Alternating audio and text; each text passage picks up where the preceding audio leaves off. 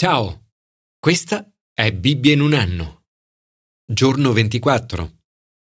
Immagina di andare dal dottore e dire Dottore, non mi sento bene, ho male al ginocchio, il dito del piede è gonfio, ho un continuo prurito agli occhi, la mia schiena è a pezzi. E poi, finita la lista, guardare l'orologio, alzarsi ed esclamare mi scusi, dottore, il tempo è volato, devo proprio scappare. E il dottore stupito risponde Ma mi scusi, non le interessa sapere ciò che ho da dirle? Quando parliamo a Dio non ci fermiamo ad ascoltarlo. È come se facessimo un po' così.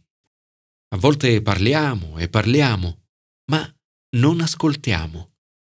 Ma in una relazione l'ascolto è importante. Si parla e si ascolta.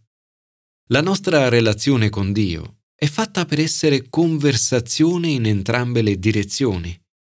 Quando prego, trovo utile scrivere ispirazioni e pensieri su un pezzo di carta o tra le pagine della Bibbia.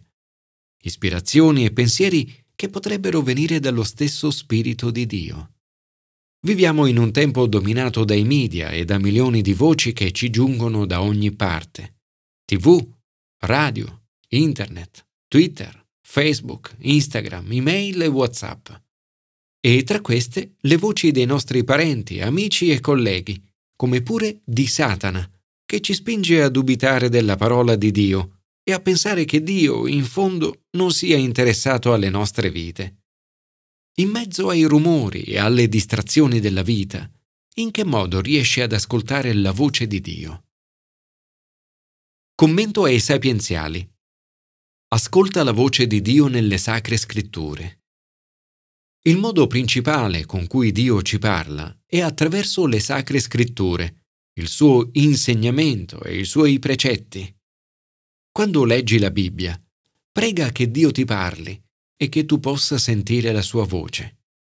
I versetti 5 e 6 ci invitano a non cercare di risolvere tutto confidando solo su di noi ma di ascoltare la voce di Dio in tutto ciò che facciamo, ovunque andiamo.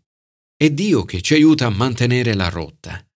Conoscere ed imparare i versetti della Bibbia è un modo che abbiamo per incidere la parola di Dio sulla tavola del nostro cuore. Io e Pippa abbiamo imparato questi versetti durante la luna di miele e da allora abbiamo cercato di seguire il loro insegnamento. 1. Bontà e fedeltà siano la tua guida. Ogni nostra decisione dovrebbe essere guidata da bontà e fedeltà, due principi cardine da radicare profondamente nei nostri cuori. Fedeltà vuol dire essere leali con le persone, parlare di loro come se fossero presenti. Più saremo leali e fedeli con chi non è presente, più costruiremo legami di fiducia con chi è presente. A chi vive così, Dio promette favore e buon successo agli occhi di Dio e degli uomini. 2. Temi il Signore, stai lontano dal male. La nostra fiducia dovrebbe essere sempre in Dio e non dovremmo mai essere arroganti o pensare di sapere tutto. Nel brano di oggi troviamo un invito al timore di Dio, come sano rispetto nei suoi confronti. Temi il Signore e sta lontano dal male. Dio promette che ciò sarà salute per il tuo corpo e refrigerio per le tue ossa. È come se ci dicesse che esiste una relazione tra salute fisica e salute spirituale. 3. Dona con generosità. Quello che fai con il denaro è importante. Riserva a Dio le primizie dei tuoi raccolti, cioè la prima parte di quello che guadagni, non quello che ti rimane. Ho scoperto che questo è un principio straordinario se poni il donare a Dio come priorità, scoprirai quanto è vera la promessa che Egli provvederà a tutti i tuoi bisogni. I tuoi granai si riempiranno oltre misura e i tuoi tini traboccheranno di mosto. Signore, aiutami non solo a leggere le tue parole, ma a farle mie, a viverle e attraverso di esse ad onorare il tuo nome. Commento al Nuovo Testamento. Ascolta la voce di Dio attraverso le parole di Gesù. Le parole di Gesù sono parole di Dio. Dio dice ascoltatelo. Se vuoi ascoltare la voce di Dio, leggi le parole di Gesù e custodiscile nel tuo cuore. Gesù avverte i suoi discepoli che presto sarà attaccato. Nessuno di noi può evitarlo.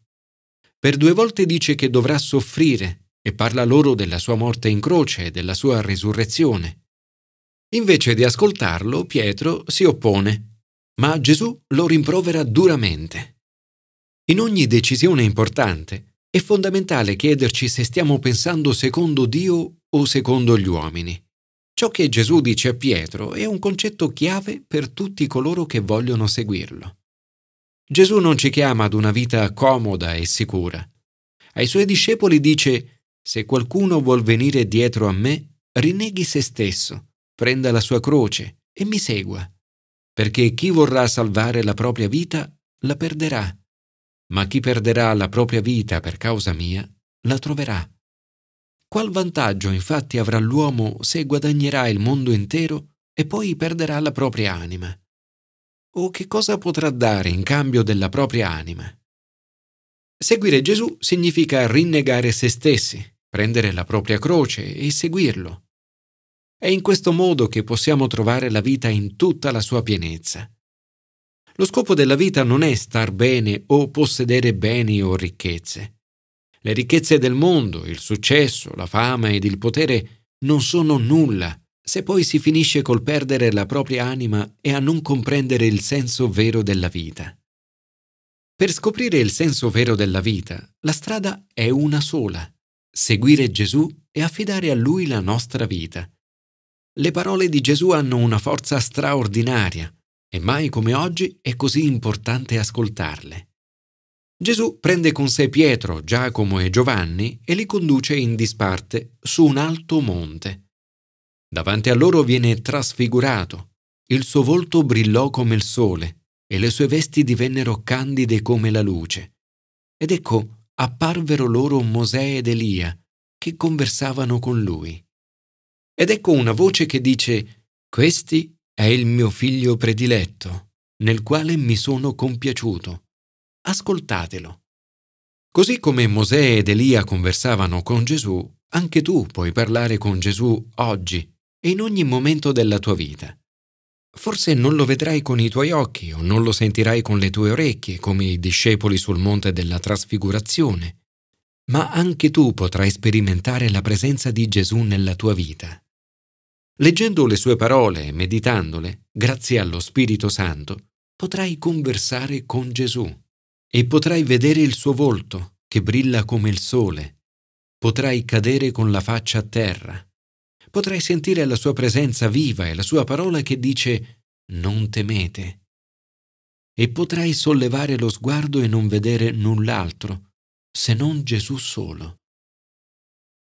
Signore, grazie perché quando perdo la mia vita per te, che la trovo, aiutami ad ascoltare la tua voce e a seguirti ogni giorno. Commento all'Antico Testamento. Ascolta Dio per tutta la vita. Giacobbe è vicino al momento della sua morte. Nel guardarsi indietro e nel riconoscere le grazie ricevute da Dio, nonostante le prove e le difficoltà, si prostrò sul capezzale del letto. Riconosce che Dio lo ha guidato per tutta la vita un'immagine straordinaria di una persona che ha vissuto in stretta relazione con Dio, ascoltando la sua voce e la sua sapienza. Ricorda come Dio gli ha parlato donandogli una visione per la sua vita. Egli può dire Dio è stato il mio pastore da quando esisto fino ad oggi. Giacobbe riconosce che Dio ha guidato suo figlio Giuseppe in modo straordinario.